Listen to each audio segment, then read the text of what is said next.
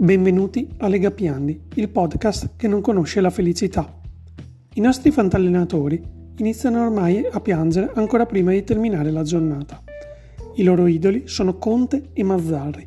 A breve alcuni però inizieranno ad arrendersi e raggiungeranno il livello 5 di demoralizzazione, il livello Prandelli. Infine altri saranno estasiati ed estraniati da tutto e inizieranno a fare le sfuriate alla Spalletti. Intanto però ci sono degli allenatori che vivono in acque tranquille. L'Ellas Madonna deve solo continuare a fare quello che sa fare, vincere. Così potrà portarsi a casa il primo bottino della stagione. Il Cinoedino Alino deve solo vincere e sperare in una sconfitta per Carlo che non arriverà mai. Il Deportivo Lassativo, infatti, è un avversario in difficoltà.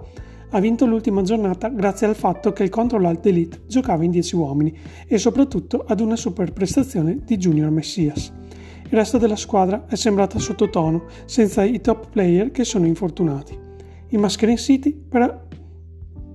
perché parlo del Mascarin City? Vabbè, comunque il Mascarin City va contro il um, Cino di Narino, mi sembra, è una spina nel fianco e con un Pereira che è in gran forma potrebbe addirittura fermare il Cino Edina Alino che nell'ultima giornata è, stato, è sembrato inarrestabile. L'Atletico Madrid e il Bayern Modella invece si giocheranno poco o nulla in questa giornata e tra l'altro sono impegnati in sfide molto difficili. Le, le probabili formazioni danno un Bayern Monella con un 4-4-2 di vecchia scuola, ispirato a Ranieri. È, è un esperimento in vista del prossimo girone? Vedremo, vedremo come andrà. Il Policlinicos invece ha l'ambizione di raggiungere i grandi del campionato e vuole, vuole seguirli quindi sul suo percorso c'è contro l'Alto ed Elite che non vince dalla prima giornata.